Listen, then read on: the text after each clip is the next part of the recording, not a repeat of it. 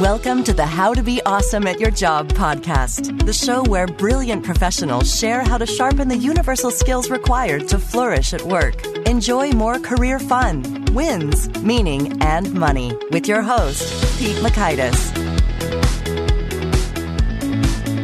Hello, and thanks so much for joining us here for episode 302 with Bruce Tulgan. Bruce really speaks from a rich depth of experience when it comes to what is up with management today and what needs to happen. So you'll learn one, why and how to avoid managing on autopilot. Two, the central importance of regular one on one meetings. And three, how to use the manager's landscape tool. So if you'd like to check out the show notes or the transcript or the links to items that we've referenced, it's over at awesomeatyourjob.com slash F302. Now, here's Bruce's story. Bruce Tulgan is internationally recognized as the leading expert on young people in the workplace and one of the leading experts on leadership and management in general. Bruce is a best-selling author, an advisor to business leaders all over the world, and a sought-after keynote speaker and management trainer. Bruce has spent decades working with tens of thousands of leaders and managers in hundreds of organizations, ranging from Aetna to Walmart to the U.S. Army. Bruce has received Toastmasters International's most prestigious honor, the Golden Gavel. He's written numerous books, and his writing has also appeared in dozens of magazines and newspapers such as the Harvard Business Review, Business Week, HR Magazine, the New York Times, the LA Times, and USA Today. So thanks to Bruce for sharing his time with us, and thanks to our sponsors. Check them out. One sponsor to check out is LinkedIn Jobs. Did you know that you can post a job for free at linkedin.com slash be awesome? And with a fresh year, perhaps you're like many small business owners looking for some fresh insight and talent to make 2024 extra amazing. Well, LinkedIn Jobs has created tremendous tools to help you find the right professionals for your team faster and free. I love how they make it so easy with their promotion and selection tools. LinkedIn isn't just another job board. No, no, no. LinkedIn has a vast network of more than a billion professionals, which makes it the best place to hire. Here's some fun facts 86% of small businesses get a qualified candidate within 24 hours, and small businesses rate LinkedIn jobs number one in delivering quality hires versus leading competitors. You can post your job for free at linkedin.com slash be awesome. That's linkedin.com slash B E A W E S O M E, as in you are being awesome, be awesome, to post your job for free. Terms and conditions do apply. Here is Bruce. Bruce, thanks so much for joining us here on the How to Be Awesome at Your Job podcast. Thanks so much for including me. Well, first, I want to hear all about you have a sixth degree black belt in Uechi Ryu, if I said that right. Yeah. Uh, karate style. And I'm so intrigued by this on a couple dimensions. First of all, the degrees. More degrees is harder and takes longer, right? Yeah, I mean, I've been studying karate for 44 years since I was seven years old. And um, in our style, sixth degree is a master.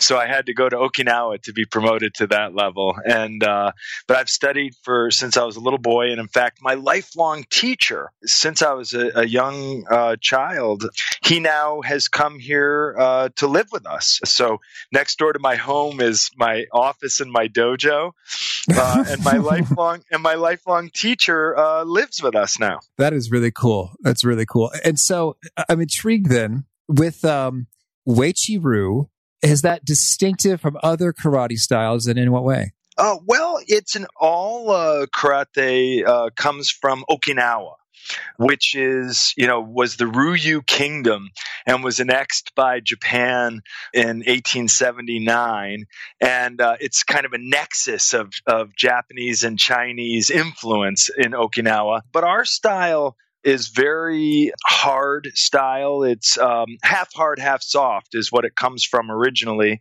and um, it's uh, based on conditioning the body and practicing kata, which are prearranged series of techniques, and fighting. And uh, that's true of all classical karate practice. So our style is very effective style. It's um, it's upright and it uh, mixes the movements of the tiger, the dragon, and the crane. And uh, it's a lifelong passion of mine. That's cool. That's cool. And so, is there any overlap between your interest in, I'm going to try to pronounce it the way you pronounced it, karate? Did I say that right? I, I always call it Yeah, karate. I I feel so American. American say karate. you know, Karate. Say karate. But kara means empty or Chinese. It means both things. And te means hand. And do means way. So karate do means the way of the Chinese hand or the way of the empty hand. Okay. I'm with you. Well, well, so is there some overlap there from that, I guess, mindset or way and, and your company Rainmaker thinking? Well, karate influences everything in my life because I've been doing it since I was seven years old. So it's uh, an art of the mind and the body and the spirit, and uh, it, it, certainly it influences everything I do. I mean, uh, I've learned from karate that the fundamentals are the most important no matter what you're doing. The fundamentals are what it's all about. I've learned that simple doesn't necessarily mean easy but simple is often what you need, and simple can be pretty darn hard. And I've learned that practice practice, practice, practice is the way you get good at anything. And I think half hard, half soft, which is what our style comes from, those principles work uh, in everything. It's yin, yang. It's also, you know, much of what we teach in our management uh, seminars is accountability and flexibility go hand in hand. So that's kind of a nice analog to hard and soft accountability and flexibility. Mm-hmm. Well, and, and, so your company has done a, number of interesting studies, uh, long long term. You know, over many years. Uh, you know, not quite as many years as you've been doing karate, but uh, but like since the '90s, right? Yeah, we started doing this research in 1993.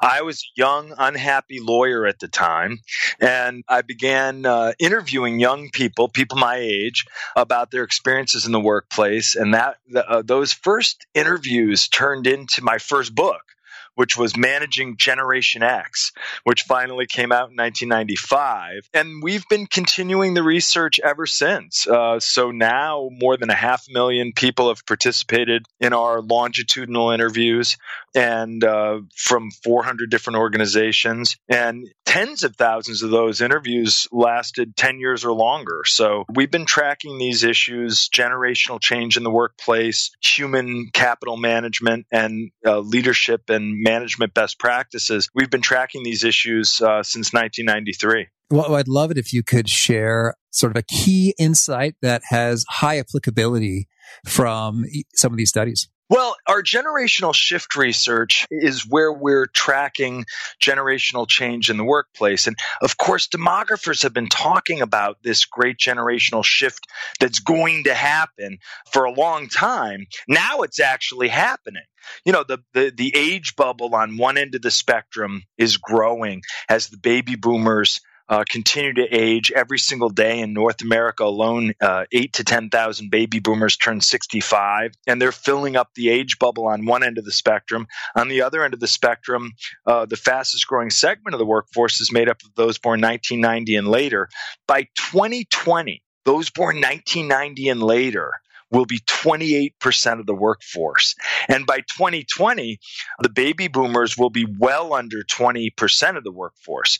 So this has implications for staffing strategy, attraction, selection, onboarding, up to speed training, performance management, rewards, incentives, retention, knowledge transfer, succession planning, leadership development. All of these issues are affected uh, by the shift in the demographics. And of course, it's not just numbers that are changing, but also the mindset of the workforce is changing.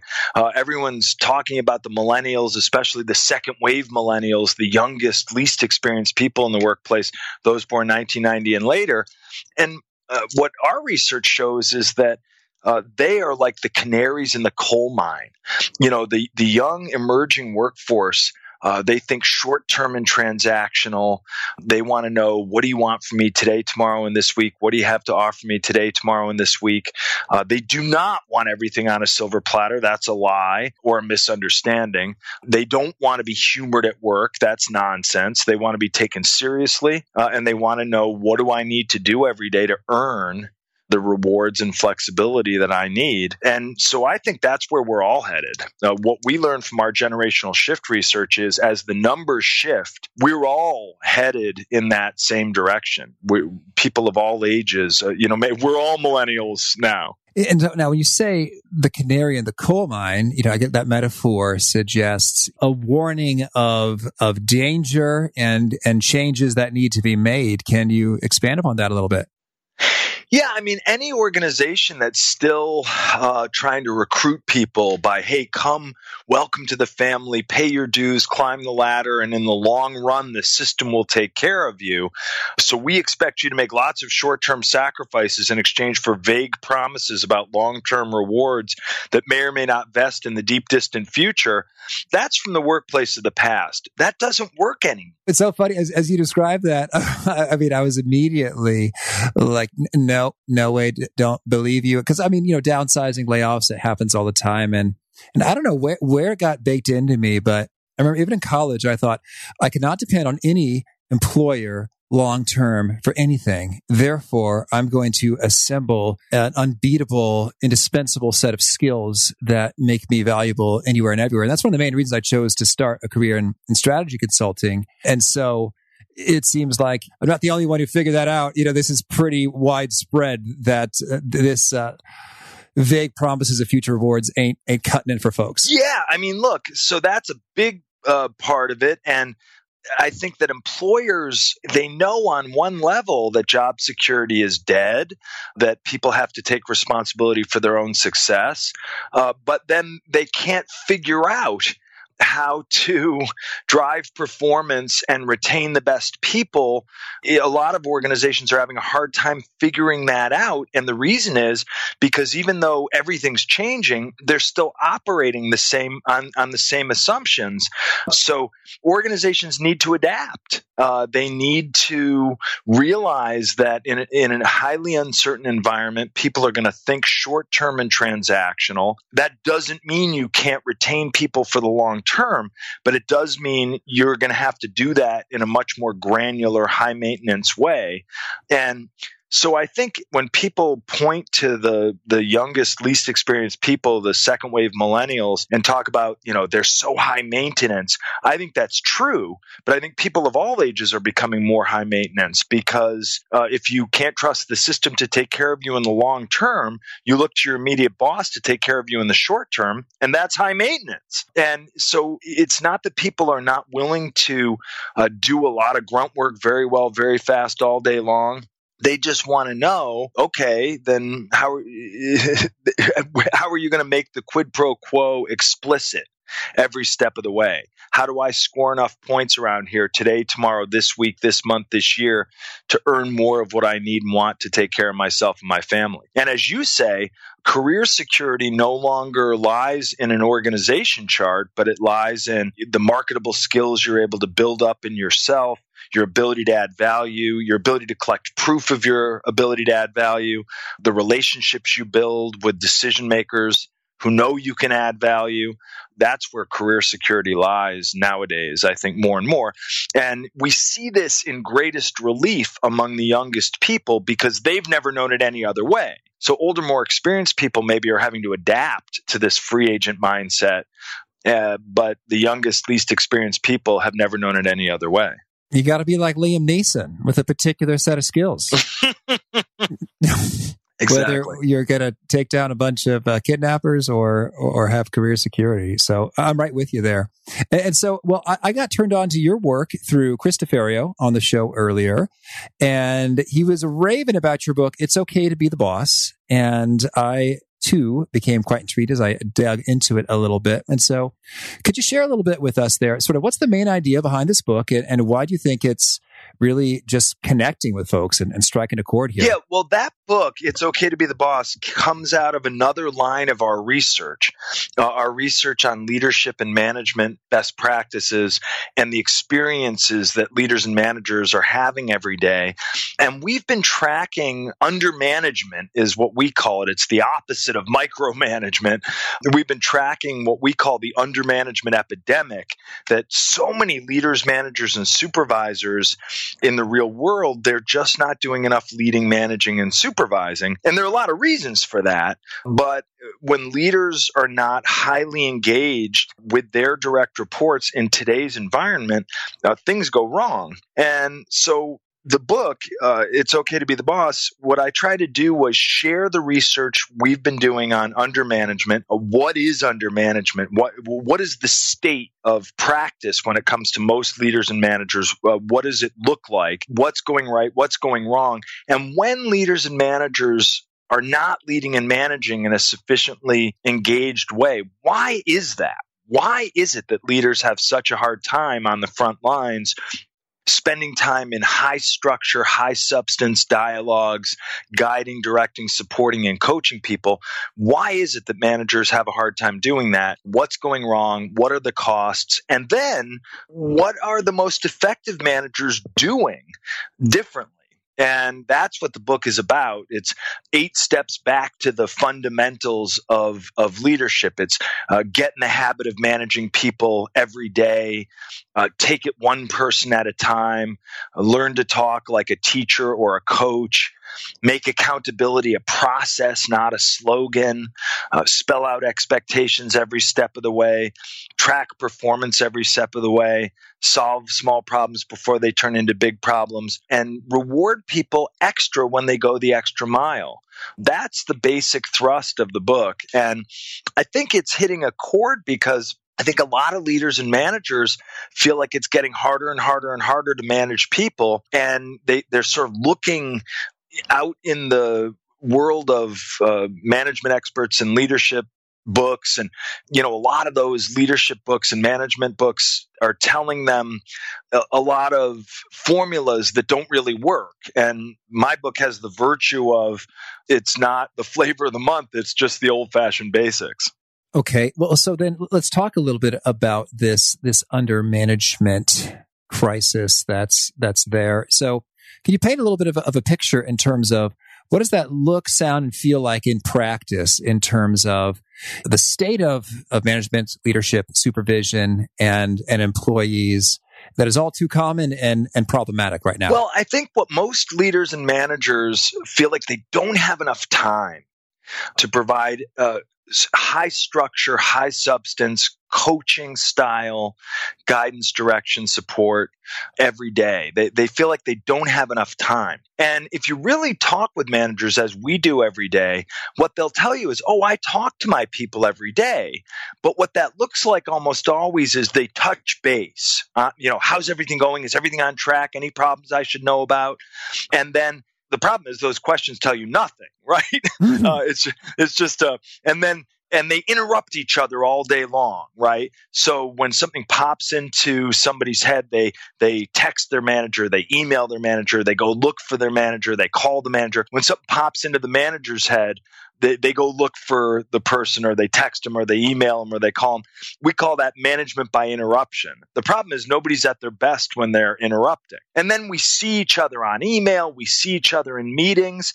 And if you take those four elements touching base, interrupting, email, and meetings hmm. that is what makes managers think they're managing because they're spending a lot of time communicating. It's just that it's it's not very effective communication. It's not time effective and it's not effective in terms of getting into the details. So what happens is managers feel like they're managing and we call that managing on autopilot. Touching base, interrupting, email, monitoring, and meetings. And what happens is problems hide below the radar. And then every so often a problem blows up and everyone jumps into firefighting mode right? And then it's roll up your sleeves, all hands on deck. And boy, is that time consuming. It's a whole lot harder to, to put out a fire and salvage the wreckage uh, than it is to prevent a fire. So, w- this is what we call the vicious cycle of undermanagement.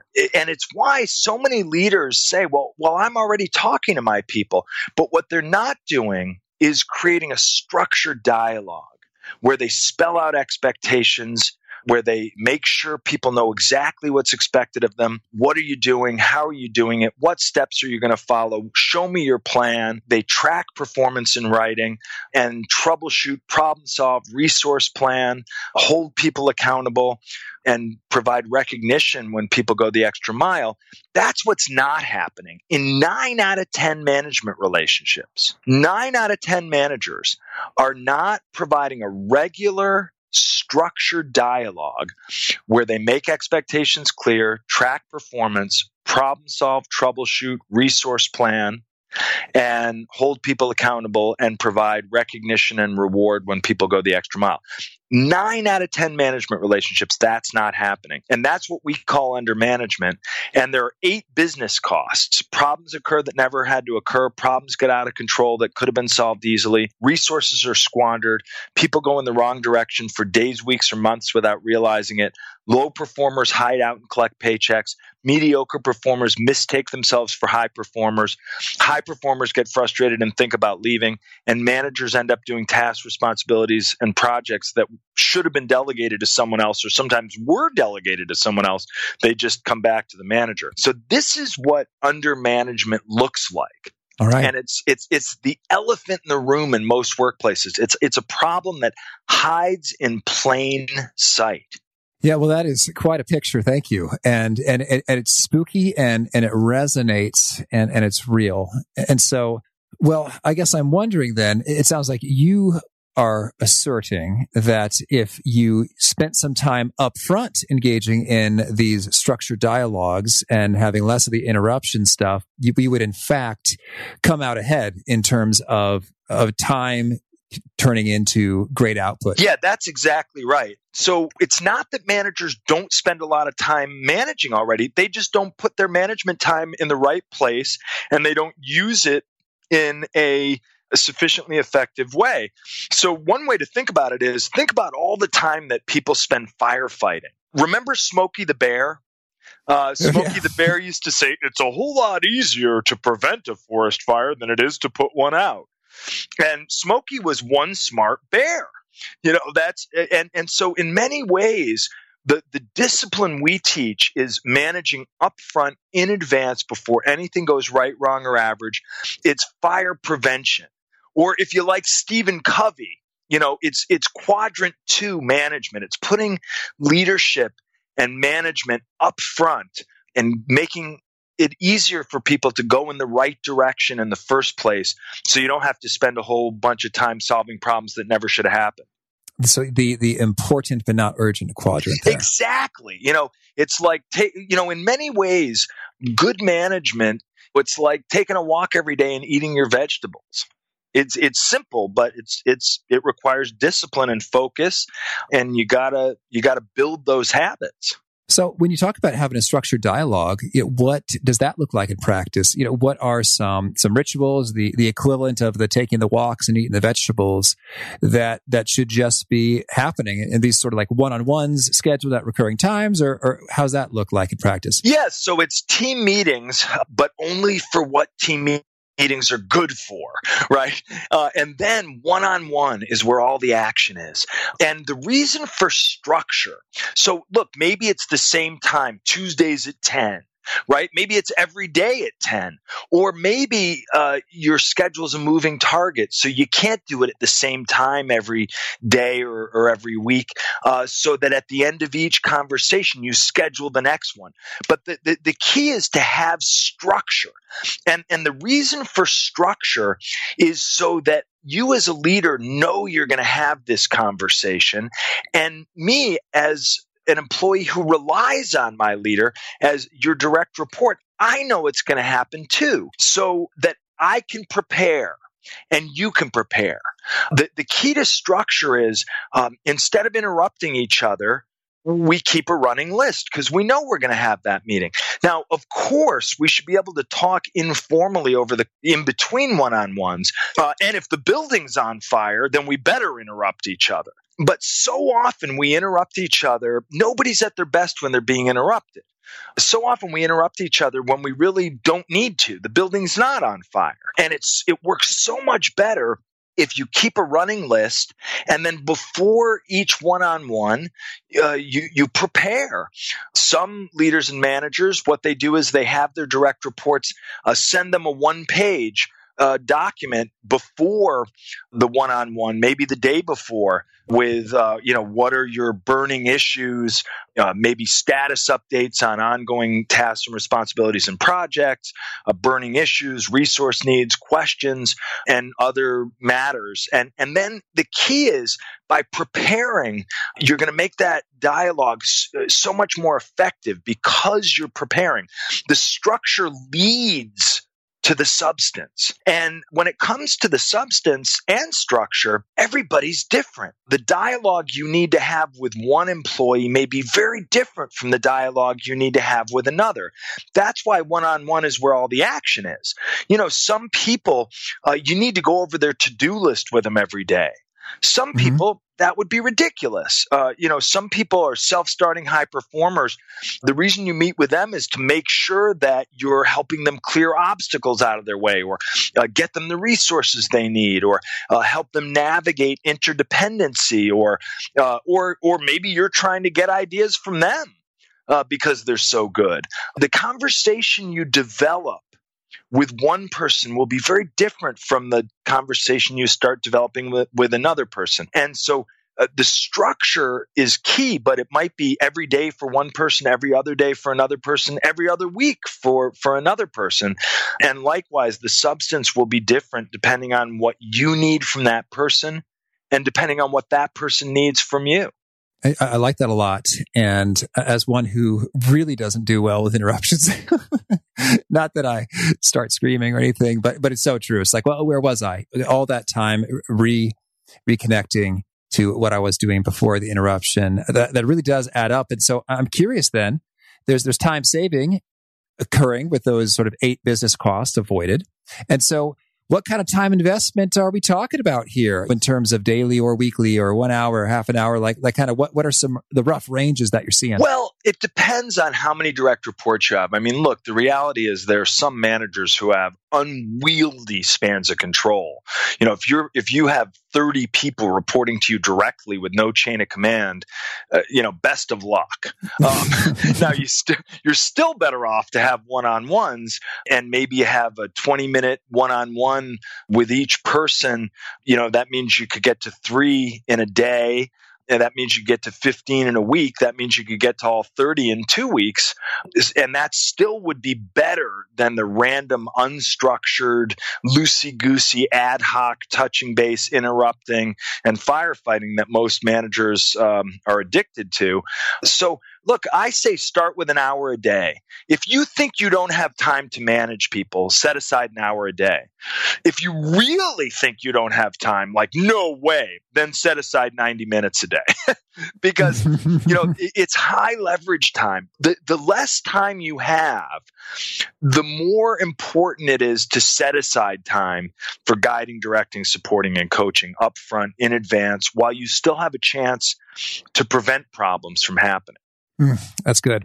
That's good. All right. Well, so then I'm intrigued by the, the title of your book itself. It's okay to be the boss. I think some would say, well, of course it's okay to be the boss. You know, who thinks it's not okay to be the boss? You know, what specifically are you challenging there? Well, you know, so many people, they don't want to be in charge or they feel like they don't know how. A lot of people want the status and the authority and the prestige and the rewards. They want the business card, but they don't want the burdens of being in charge of other people. They don't want the, the actual day to day work uh, that comes from guiding, directing, and supporting and coaching people. So maybe they want the paycheck, maybe they want the business card, but in fact, they resist the interpersonal difficulties that sometimes come with having authority over someone else. Um, I mean, if you have authority in relation to someone else's career and livelihood, uh, that's powerful. And I say, do not take that power lightly. That that is a lot of responsibility, and it's not not to be taken lightly. On the other hand, you have to own your responsibility. You've got to, you, you, know, you're someone else's boss. They go home at night after work and sit at the dinner table and talk about their boss. They're talking about you. And yeah. uh, so it's okay to be the boss, but you better be good at it. Okay. Well, and so I'd like to, to get your take then in the realm of what you're describing, uh, being a little bit more hands on and planful in these exchanges. What's the right way to think about the the empowerment versus micromanaging elements? And, and so, if it sounds like it, it's quite easy to to go too far in one direction or another. How do you how do you think about navigate those waters? Well, my view is that micromanagement is a big red herring when you know micromanagement is the shield people use when they want to be left alone you're micromanaging me. Uh, nope i'm just managing you. Good news we're also going to pay you. If this were an amusement park there'd be a line outside the door and somebody would be selling tickets you know? Right. Um, and by the way micromanagement is also the excuse a lot of managers use when they don't want to do their job of managing. Oh i wouldn't want to be a micromanager but micromanagement is really quite rare. Real micromanagement is too much direction and feedback for this person with this task at this time. How are you going to know how much direction and feedback this person needs with this task at this time if you're not in regular dialogue? So the way to calibrate is precisely to get in there and start talking about the work with this person. Until you're engaged in a regular, ongoing, structured dialogue with every person about his or her tasks, responsibilities, and projects, then how do you know how much direction and feedback this person needs, right? And it's a moving target. Maybe I've been doing X, Y, and Z projects for a long time. So I, I, know how to do those. I don't need as much direction on that stuff. But what if I have a brand new responsibility? Well, then I'm going to need a lot more guidance and direction on the new responsibility for a while until I get up to speed on it. So I think a lot of, there's a lot of false empowerment thinking out there. False empowerment is the way to empower people is to leave them alone. Well, what's mm-hmm. empowering about that? False empowerment is sink or swim, reinvent the wheel, figure it out, do it however you think it should be done, even though it's probably not up to you. There's nothing empowering about that. Real empowerment is about setting people up for success. Now, real empowerment is about making sure people know exactly what's expected of them, giving them the resources they need, spelling it out, breaking it down so that uh, people know exactly how to succeed. Uh, that's real empowerment. Real empowerment takes hard work on the part of a manager. So w- what I tell leaders is real empowerment is actually it's it's not so sexy. It's the boring art of delegation is is real empowerment. It's it's spelling out an area of responsibility for someone else, making clear all the guidelines and parameters, uh, establishing good timelines, and following up at regular intervals. That's how you properly delegate. You know, some people think that delegation is giving away responsibility. Delegation is about giving away limited execution authority. So delegation is not like putting your kid up for adoption, right? delegation is like hiring a babysitter. Okay, uh, that's that's a nice metaphor. Thank you. I, I have a a baby at home, our first, all at at the moment. So I'm I'm right with you on that. And so then, I'm curious. You mentioned that you can, when you do this, you can avoid folks kind of ha- hiding out and collecting a paycheck, the stowaways. And, and so I'm imagining that this would be tremendously effective at surfacing very quickly. Well, you're really kind of not doing anything. like I'm talking to you every week and I, I've looked at what it is you're working on and and it ain't much, and it, and it hasn't been much week after week. Uh, and I, am trying to ask you to do some extra things. You're not doing those things. I'm wondering that once you start engaging folks in this way, I, I think that many workplaces will will surface many such people in that boat. Any pro tips for for handling that once you're in the thick of it? Yeah, I mean, what I always tell managers is when they ask me, "Oh, well, how long should I tolerate a low performer?" What I always say to managers is, if you're not providing regular high structure, high substance guidance, direction, support, and coaching, uh, then you don't even know if you have a low performer working for you. Because if you think you have a low performer and you're not managing, then the first question you should be asking is, is it you or is it me? you know, because a lot of problems in the workplace can be avoided or solved relatively easily when managers start practicing the fundamentals. But if you're practicing the fundamentals of leadership, if you're every day, every other day, once a week, spelling out expectations, following up, following up, following up, breaking it down, spelling it out, breaking it down some more, if you're doing everything you can to set me up for success and to give me the, the support I need, and when you come back to me, you say, Did you do it? And every time it's, Nope. I didn't do it. uh, well, okay, let's talk twice a day. You come back in four hours. Did you do it? Nope. Okay, here's a checklist for the checklist for the checklist. You come back the next day. Did you do it? Nope. Well, how long does it take to figure out that, you know, I'm not doing the job? So, you know, managers often say to me, "Oh, the hardest thing is giving negative feedback. Oh, the hardest thing is is letting somebody know when they haven't done as good a job as they think they have." Well, if you're bending over backwards and jumping through hoops to help me succeed, all of a sudden, if I'm not doing it, I'm the one who's uncomfortable, not you. That's and true. All of a sudden, when you come tell me, "Hey, uh, you know, you're you're not doing it," it's not going to be a surprise to me. Uh, we've been having these conversations every day. Uh, it's becoming increasingly clear to both of us that, gee, I'm just not doing the job. Mm-hmm. All right. And then any any uh, choice words that you encourage managers to deliver under such circumstances? Well, yeah. Then if you've been documenting this, as long as you're documenting that you're spelling out expectations, then you come back, document that my performance is not meeting those expectations. Then yeah, the choice words I recommend at that point are, "Hey, we've got a problem, and it's not me, it's you." I, am wondering if you'd use the same intonation.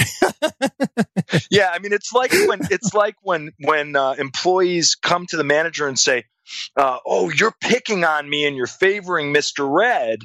And what most managers want to say is, I'm so glad you noticed. The reason I favor Mr. Red is he comes in early, he stays late, he bends over backwards and jumps through hoops, he dots his I's, he crosses his T's.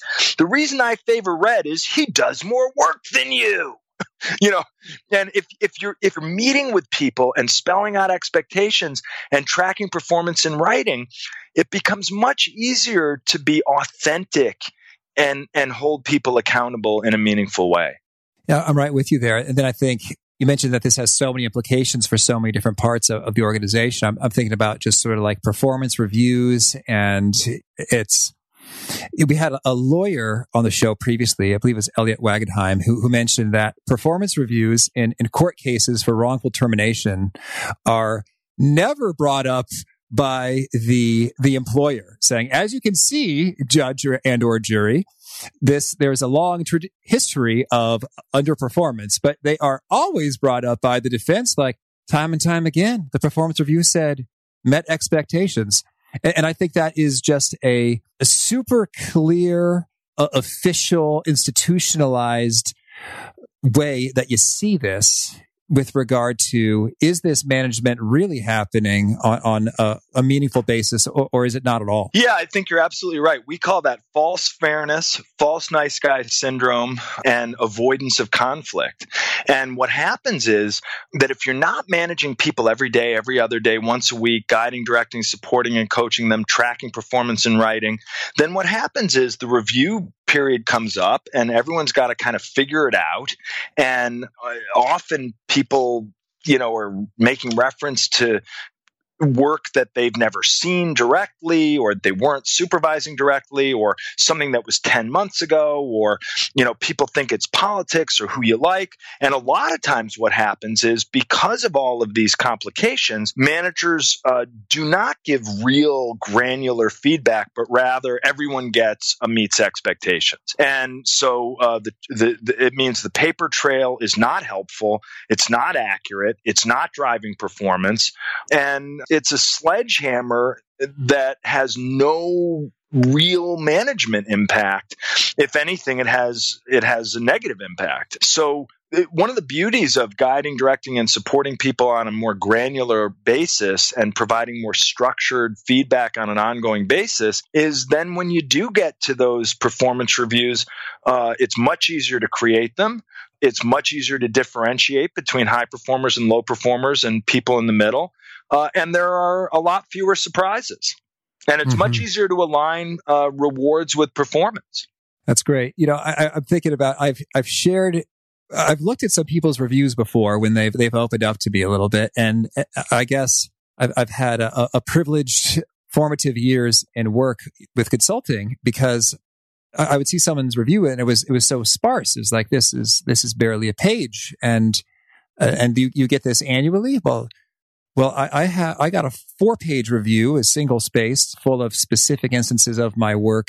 You know, every three months at the end of every project in consulting, and right. and that and I actually looked forward to the review period because it's like, oh, I am learning stuff now, and and this is enriching for me, and and part of the value proposition of of having taken this job, and and, and it's just a shame how so often it's it's just a joke, and and it does, uh, as you mentioned, cause problems in terms of I guess credibility, authority, trust, all that stuff being undermined because the words are, are often hollow in these documents. Yeah, I think that's absolutely right. And by the way, you know, high performers like to keep score. High performers like to get reviews. High performers want to be evaluated because they know they're going the extra mile all the time. They want to get recognition and reward for it. The only people who want to be managed by false empowerment and false fairness, the only people who want to be left alone and treated like everyone else are low performers who are hiding out. So, this sort of hands off management and false fairness approach caters to low performers. What high performers want want a manager who knows who they are, knows what they're doing, is in a position to help them do more, better, faster, get unnecessary problems out of their way, get rid of low performers who are in their way, uh, and help them get recognition and rewards so they can earn more for themselves and their families. Perfect. Bruce, tell me anything else you really want to make sure to highlight before we shift gears and talk about a few of your favorite things?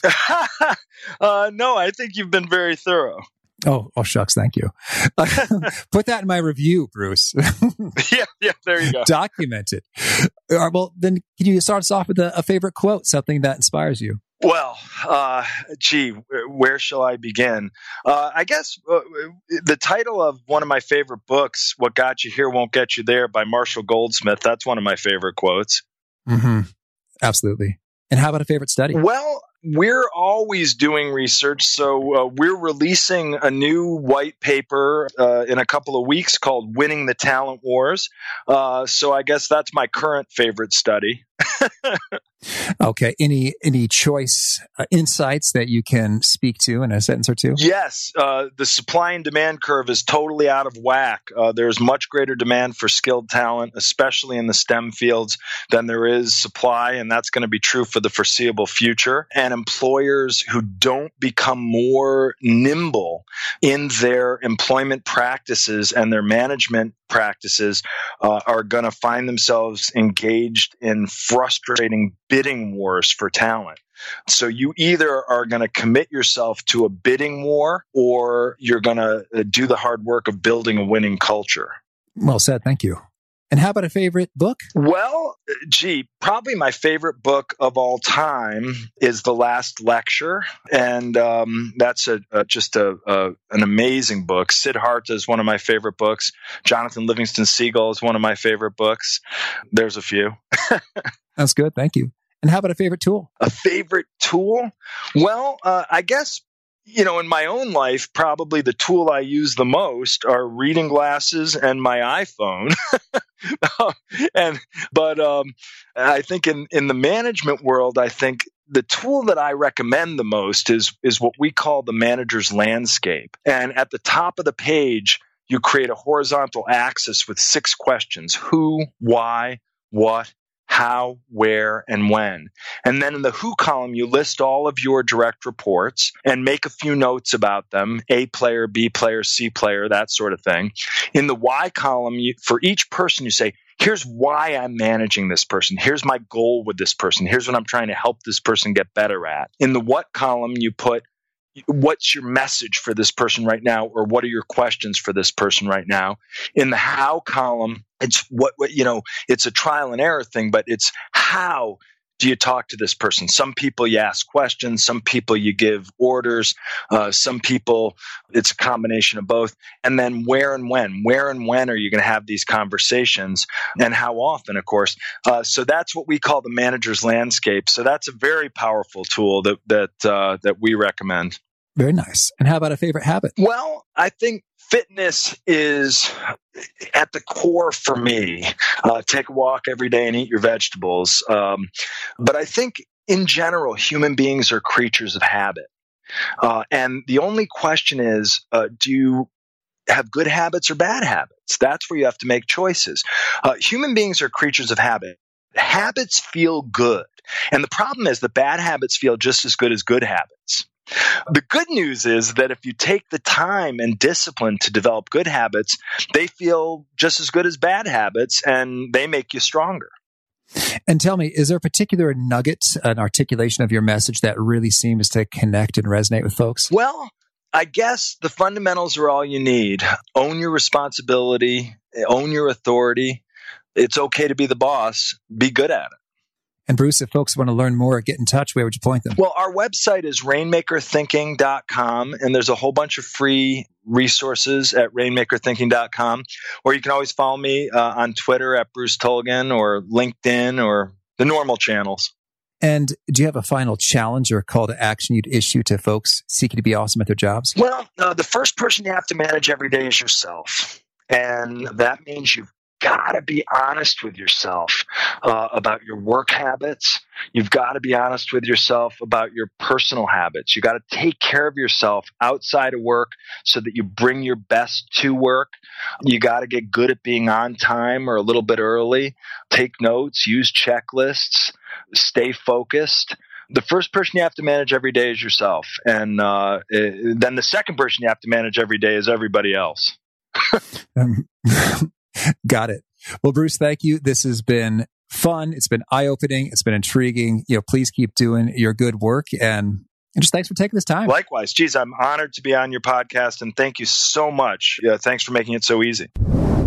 I love how simple and yet powerful what Bruce is saying here with regard to the one on one meetings that you don't even really know who is performing well, who's performing not so well and what should be done about it unless you're having that space. And, and you don't really have a great opportunity to give that regular feedback in a place that it can be received if you don't have that.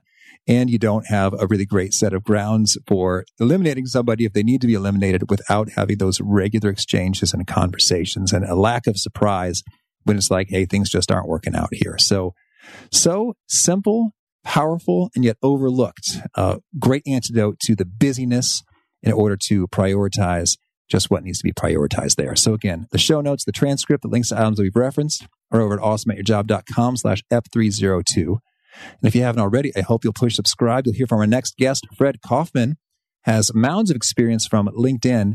And he's talking about just the power of purpose and how that can be unleashed in people and motivation and what it does for folks. Hope to catch you there. Peace. Thanks for joining us for today's episode. To get the most out of this conversation, visit awesomeatyourjob.com to find today's show notes, transcript, and infographic summary cheat sheet. For more entertaining professional skill sharpening, be sure to subscribe to catch the next episode of How to Be Awesome at Your Job.